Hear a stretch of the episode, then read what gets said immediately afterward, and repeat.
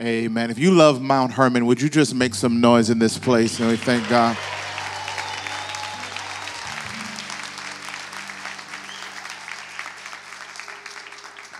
Since it's the culmination of our time together in God's Word, I've asked Jason and the worship team as we sit in God's Word and as we finish our time together, that we would cap it off with worship today. Um, that we would just spend some time in response. And in many ways, that's what's inspired um, my closing thoughts with you. Um, it has been an absolute joy and a blessing to be here um, and to get to know the families and just the little grabs, whether on the walkway or at the table at lunchtime. I've enjoyed getting to hear your stories and what God's doing in you, and it is an encouragement to me. Um, and an encouragement to our family. I will go home, and one of the things I'll debrief with my wife for some of the stories that were shared. Um, because while I'm here, she's there, um, and it takes both of us to make it happen. So I will pass on your greetings and your blessings and your encouragement to her and the kids. Um, so that way they know dad just wasn't sitting at the beach smoking cigarettes all weekend, all week. Um, that's what I did the week before last, but not this week. No, I'm just, I'm just kidding. I'm, I'm just kidding. I wasn't at the beach. Um, I, I, I'm doing something today that I normally don't do. Um, um, not only that, but I'm, I'm, I'm thankful because, um, man, Phil just, I'll just never look at Ruth, the Moabitess. Uh, I'll never look at her the same. If Phil blessed you with the book of Ruth, would you just thank God for him? Just oh my goodness uh, just a just a blessing. There you go phil just a blessing. Um, so thankful to, for him and after our, our, time together i will leave and um, go back home and relieve my wife. I will check in. My wife will have a diaper bag waiting on me and some formula and say i'm out here. So I will leave as soon as I get done today and head back to go relieve and be with my uh, with our family. So thank you guys so much for a great week um, in God's Word. Today I am. Um, um, I was praying about our church, and the Lord gave me a message for our church. Um, but I've been on the road all summer. I hadn't gotten a chance to give it to them yet. So I start this message with them this weekend but I want to give it to y'all before I give it to them. Um, God pours into us so significantly through His Word, and it amazes me how quickly we tend to kind of move on. So the Lord said, Albert, I'm going to give, the Lord gave me three responses that if we put these three things in practice, I think it'll change um, our spiritual formation and landscape and expedite the things that God wants to do in our life. So, for our closing session, I want to give you three practices. Three practices. I want to give you three pictures, three glimpses. Uh, I want to take you to three different passages in the scripture, but I want to give you three practices that if your family, if your marriage, if you do these three things on a regular basis, it will bless your life. It will bless your life. It's not enough just to come to camp and have this great week and not go home with a strategy or a plan to carry on some new rhythms. Everybody say rhythms. So I want to give you some new rhythms. Um, and as I've been praying for our church, I want our church to begin to practice these rhythms as well. The first one, we saw it the first, the second day in the garden in Genesis chapter 3. Um, you can go there. Um, I, I want to take you to that place where God asked them the question, Where are you? Remember when we talked about that? And remember, I said that God asked you the question not because he had lost them and didn't know where they were. He asked them the question to give them an opportunity to tell the truth about where they were. Ah. First thing I want to talk about is what does it mean for you on a regular basis to practice telling the truth about where you are. I think we've created a culture where we're so comfortable with not being honest about what's really going on with us, not telling the truth about what's really happening. There was sin and bitterness that happened that kicked up. There was a little hatred, there was anger, there was a little wrath that kicked up at work on Tuesday, and you didn't even talk about it. Well, where do you think that went? Do you think it just disappeared? No, it's still there. And you need to start telling the truth about it. your husband did something 79 hours ago, and he thinks it's over. It is not. You've tucked it away in a reserve tank and you're going to bring it up three months from now. And you're going to be very frustrated when he's looking like, I don't know what you're talking about. And then that's going to anger you even more. Well, he won't. Because we've created cultures where we just hold things and we don't hear the word is, we don't confess often. Since when did confession lose its practice in the Christian journey? Confession is a very, it is good for the soul. So why aren't we confessing sin more often?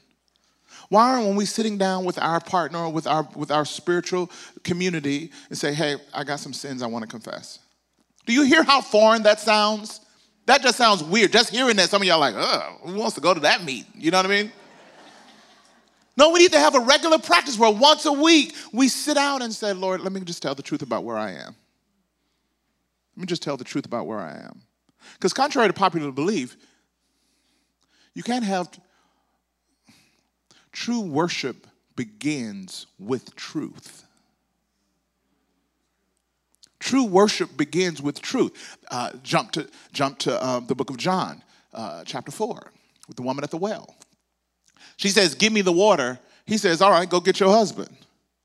She says, I have no husband. He says, You're right. As a matter of fact, you've had one, two, three, four, five. The man you're sleeping with now, number six, is not your husband.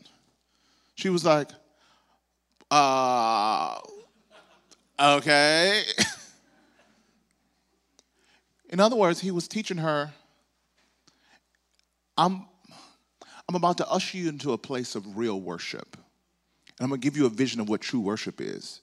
But true worship has to tell the truth about where you are so you can begin to then accept the invitation of where God is. I'm going to say that again. That was good. You come in and we say, Lord, come where I am. And he says, I want to come to where you are.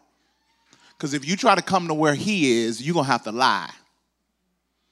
Because there's some weeks, no, I'm not ready to give Thanksgiving in the temple. I'm ready to give cussings out in the parking lot.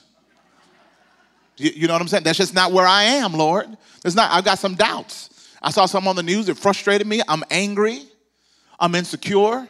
I'm discouraged. There's sometimes, so we need to open up with worship, with confession, and say, let me just tell the truth about where I am. At the black church I grew up in in southern, in southern Mississippi, um, we would have altar calls, not at the end of service, but at the beginning. Because folks was carrying stuff from the whole week and ain't no points in getting the choir up here and the worship team trying to work something in you if you ain't had the time to tell the truth about where you are our starting point is off. Does that, doesn't that make sense? So now they're like, come on, let's praise the Lord. And you're like, oh my God, that is the last thing I want to do right now because I'm still upset about what you said in the car, but I ain't going to talk about it because I know it's going to come up three months from now and such and such. So we just have altar prayer at the beginning and we'd start service with folks just coming down saying, this is the burden I'm carrying. This is what I got. My aunt's got cancer and I just need to pray for healing. And once you can confess that, now you can begin to lift up your eyes and say, okay, now, Lord, let me invite you in. And then God in worship, He's inviting us to where He is. He's saying, so now that we've acknowledged where you are, let me bring you to a place where that peace that I give you will pass all understanding. Do you understand what I'm saying? What would happen in your marriage if y'all set a time and just confess to one another where you are on a regular basis? What would happen in your life group community if you sat down and said, y'all, let's, we just, let's just have a time of confession? We've done this at our church. We did this at our church. We all had an open mic confession. Open mic confession. And we've done it twice. And we still got people that come to church. people confess powerful things. People confess having an abortion and still carrying guilt and shame. One lady confessed to overeating. And she said, it, it gets the best of me. The next time when we did Confession Sunday, a year later, that same lady got up to confess again. She says, This time I, I, I just want to confess that God has been faithful. I've lost over 85 pounds since the last time we did this because that confession freed me up now. I told the truth about where I was. Now I can be invited to the place where God wants me to be. Do, do you understand what I'm saying? The power of confession. Now, before you go to your church and starts recommending it, let me just tell you, that's some risk you take. That's some risks. Uh, my friend did it at his church, and the lady got up and she confessed that a spaceship uh, came and abducted her, and the pilot of the spaceship was Michael Jackson, and he took her away um, and then brought her back, um, which was really awkward. They had to take the mic from her. But I think the worst part about that whole story is when it came for the benediction, the band started playing Beat It. Um, This is ridiculous. This is ridiculous.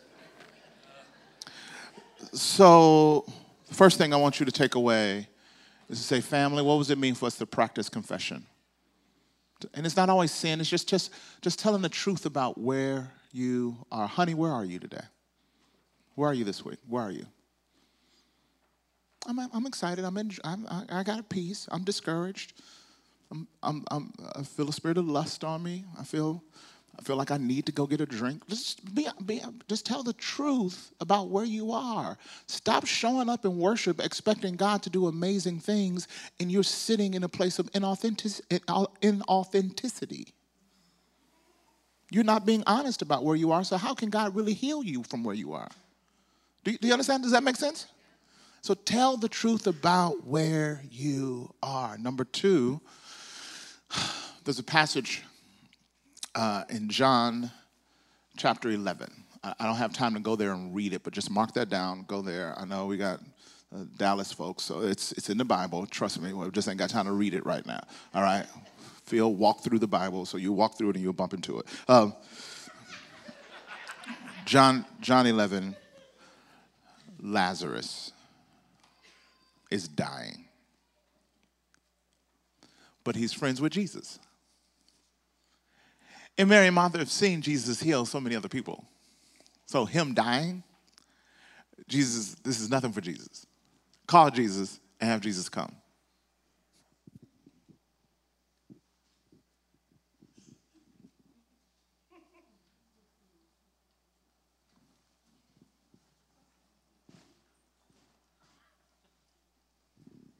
Jesus gets the message, but doesn't come.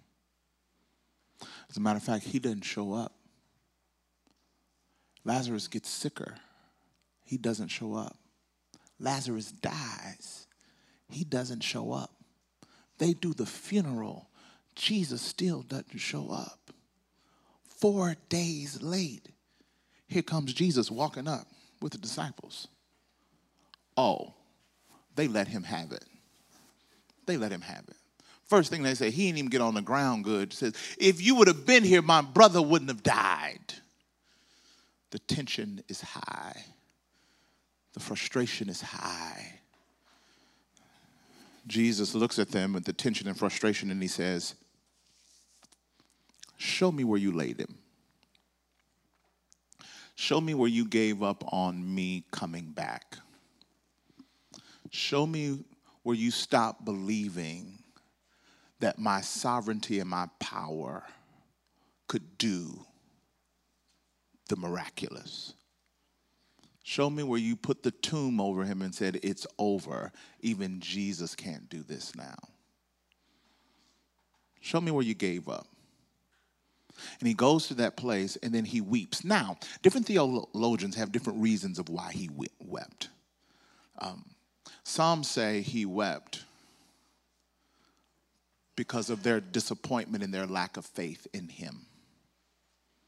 He saw them and he saw their lack of faith, and he wept at his friends who were close to him in their inability to believe him.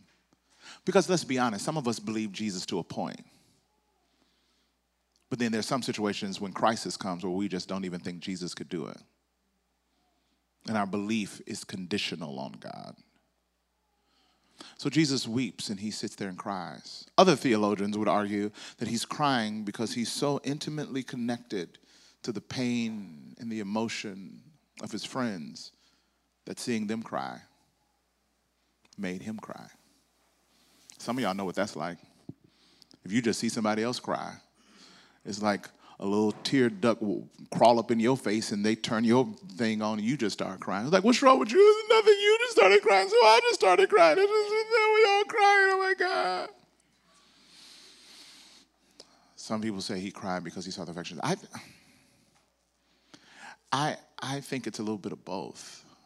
Um, but I also, I'm also a little cynical. I also think we know what's about to happen next because we had the privilege of reading the story. Jesus, you about to raise him from the dead. So why are you wasting time crying over something that you're about to fix?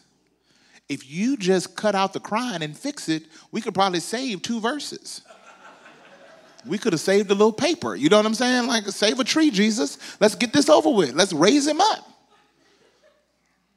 No, I think it's something powerful about having a God that although I'm about to fix it on the other side, I'm willing to cry with you on this side.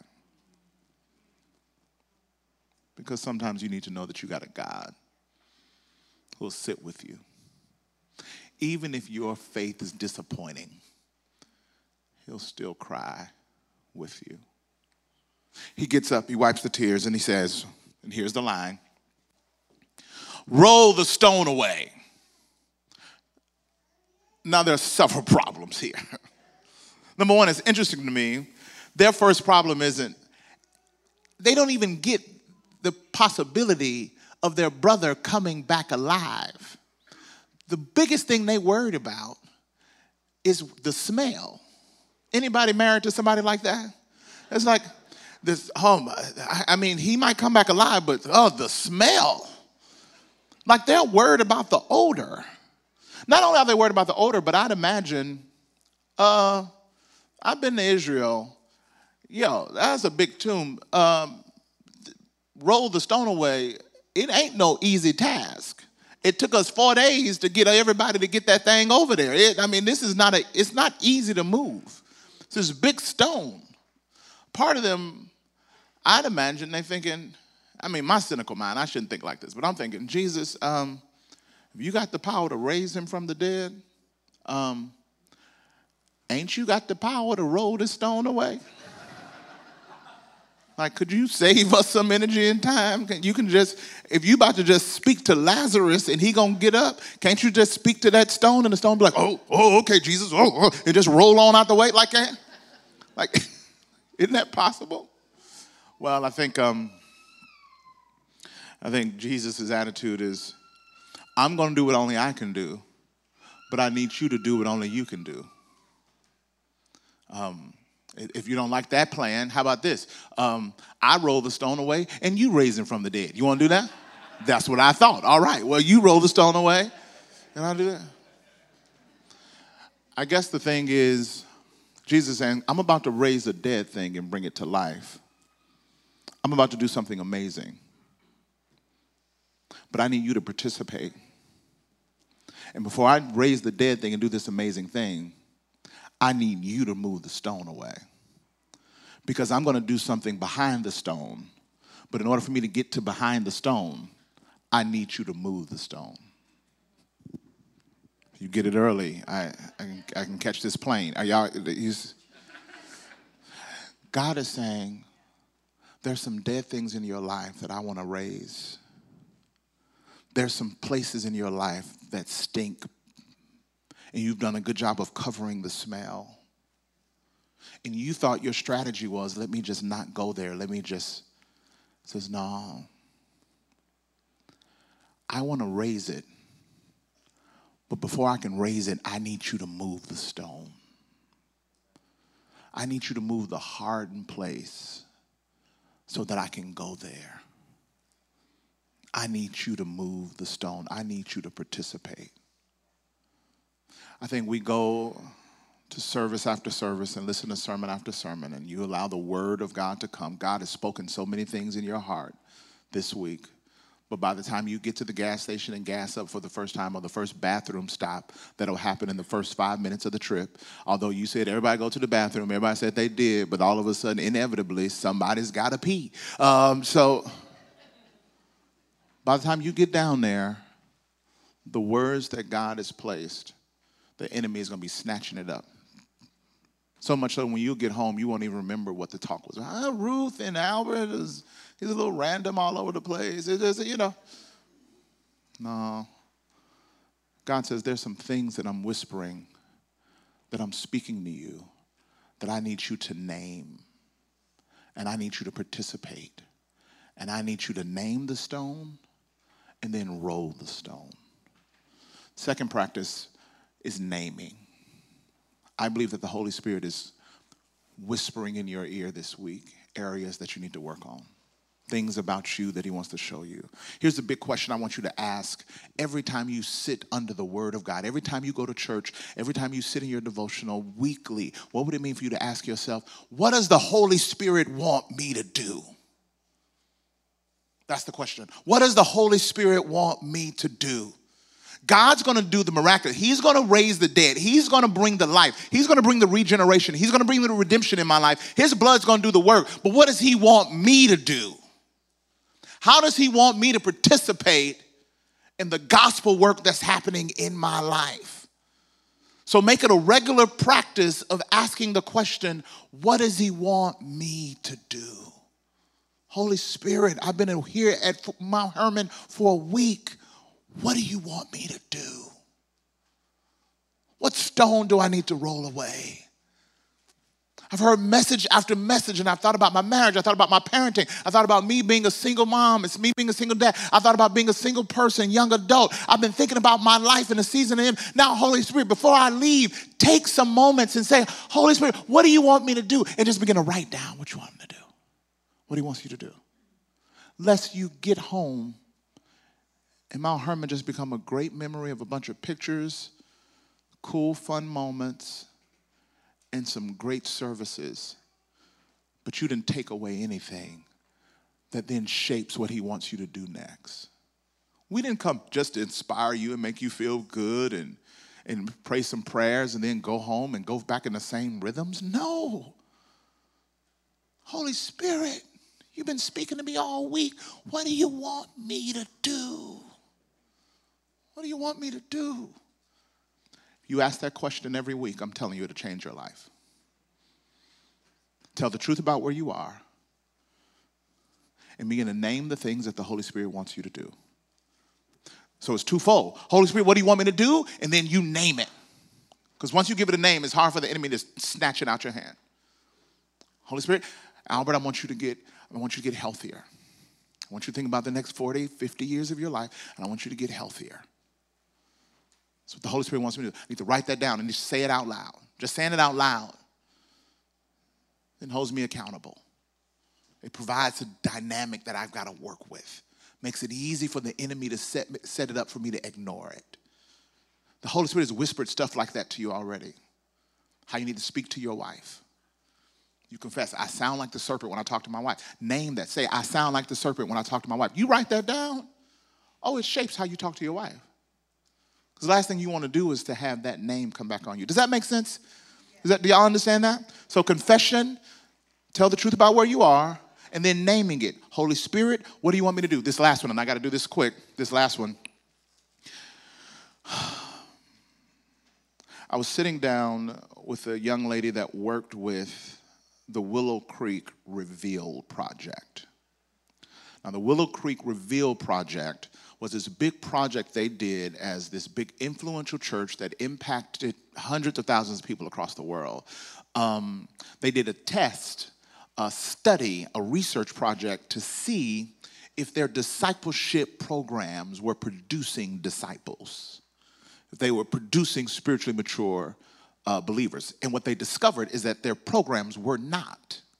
What they were doing, it was not producing long term spiritual maturity, spiritual fruit in the way that they thought it was, okay? In the way that they thought it was. So then they went deeper and said, well, for those that are experiencing high levels of spiritual maturity, what are the attributes? What, what produces it? So if you do this, it produces high spiritual maturity. What are those things? Because we need to be doing it. Interesting thing is they use a secular non-Christian company just to do this, the, the, the data work, to do the data work, to do the surveys.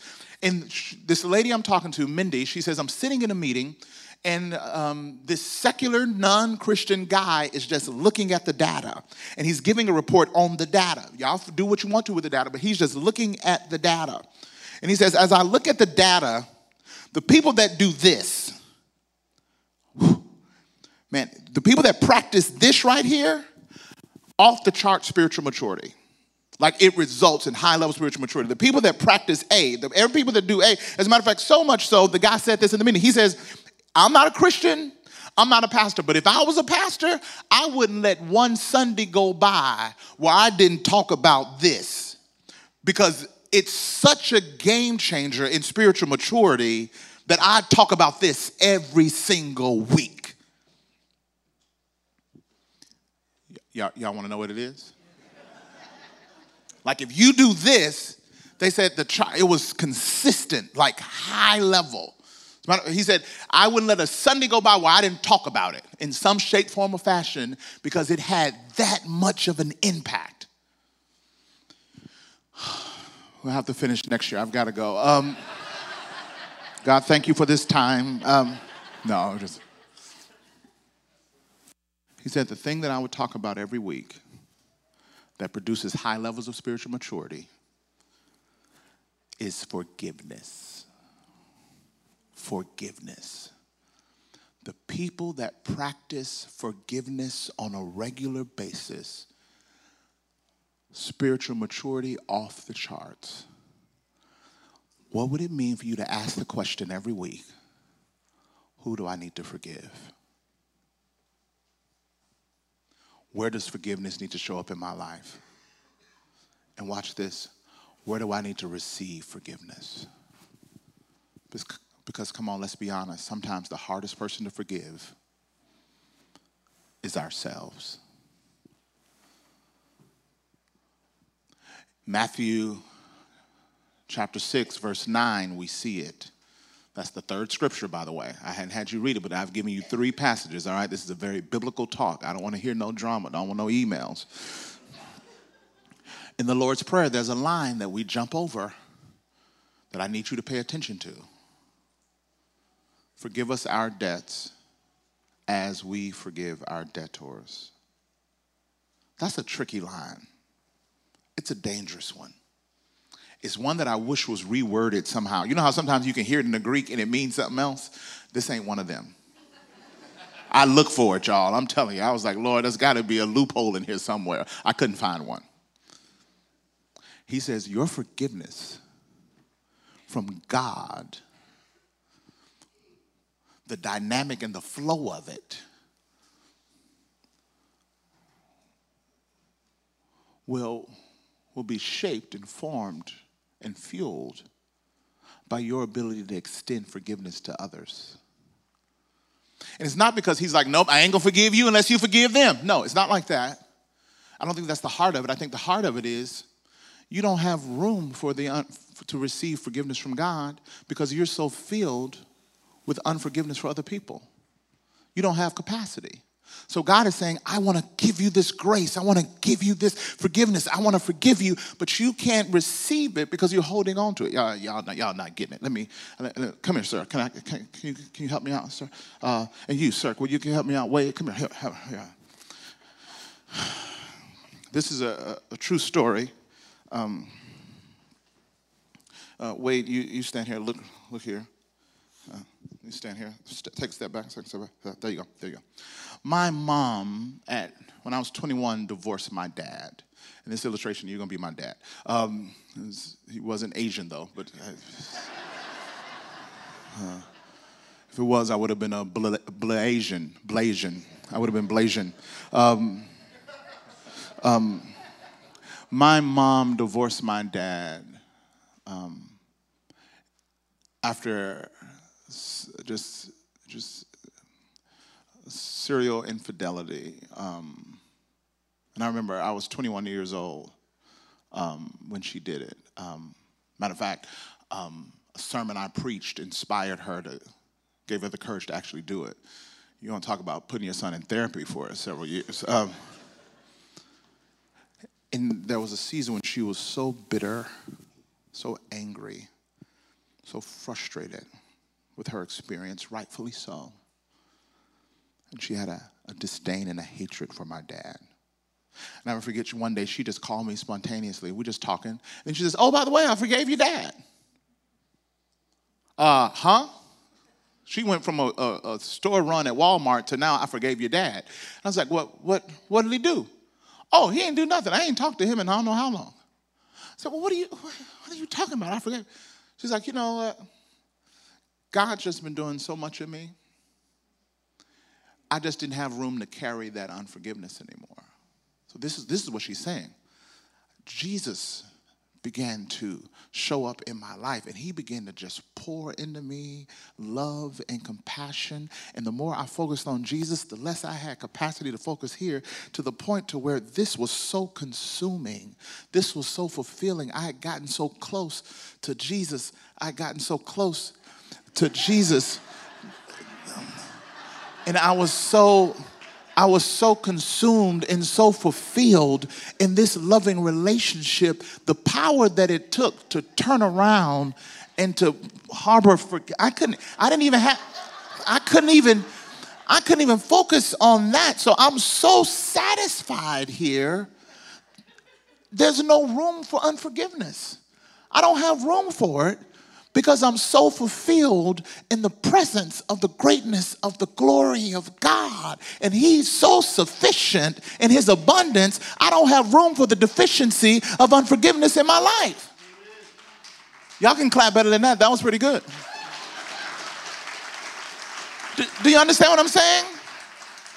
So I'm saying every week practice forgiveness. And this is how you practice forgiveness. It's not saying apologize Tell me why you did that. So what's wrong with you? Why you say that to me? Why you do that? that, that ain't got. Notice, forgiveness didn't have nothing to do with this person. How do I practice forgiveness? By not even focusing here, we're saying, God, they hurt me. Tell the truth about where you are.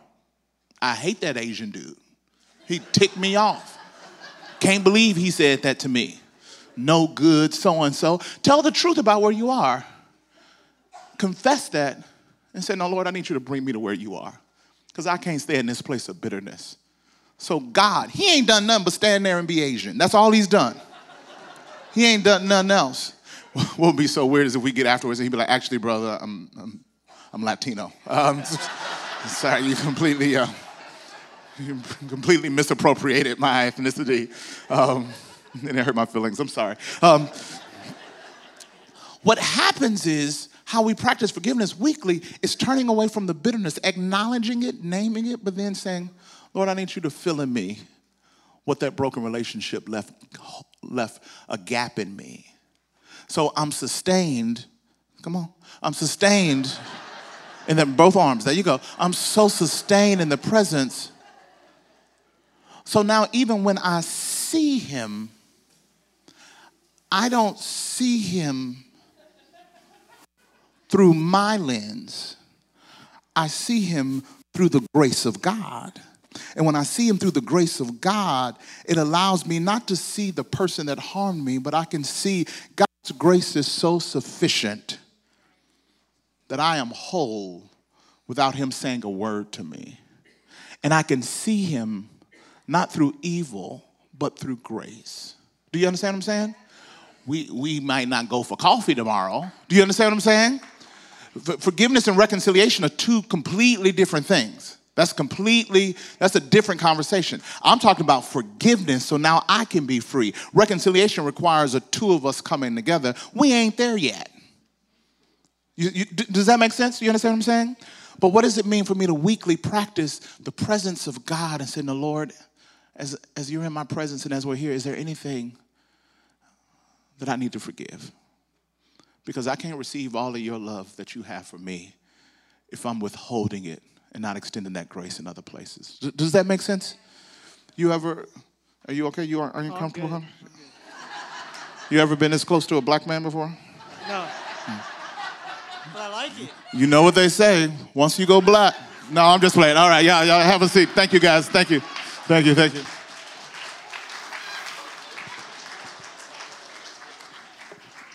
Jason and the team are going to come up. As they come up, would you begin to prepare your heart and soul now to begin to think? And let's have a response time now during the worship. Some of you need to write something down. Some of you may need to make, need to make some notes in your phone. Whatever you need to do, let's consecrate this time and let's take a few moments and hear the questions. I'm going to give them to you again. Confession. Where are you? And what does it mean for you to tell the truth about where you are? Number two, naming. What does the Holy Spirit want you to do? God's going to do what He does.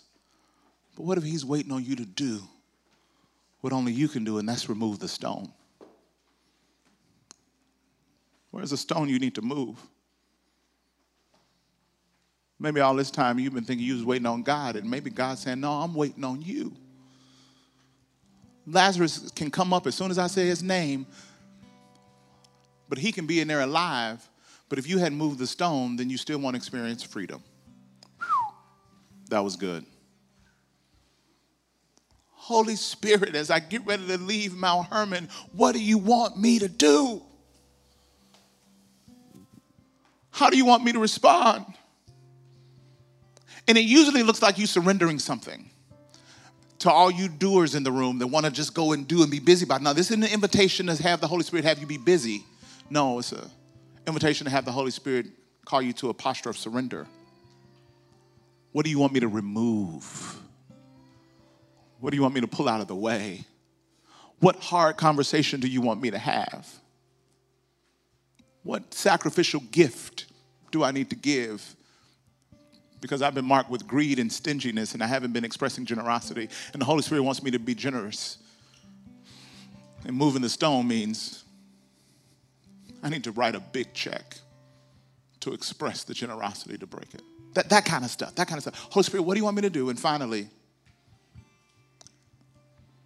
if God does all of that, but you daily walk in unforgiveness,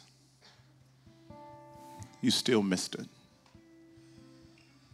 So, Lord, where does forgiveness need to show up in my life? Who do I need to forgive?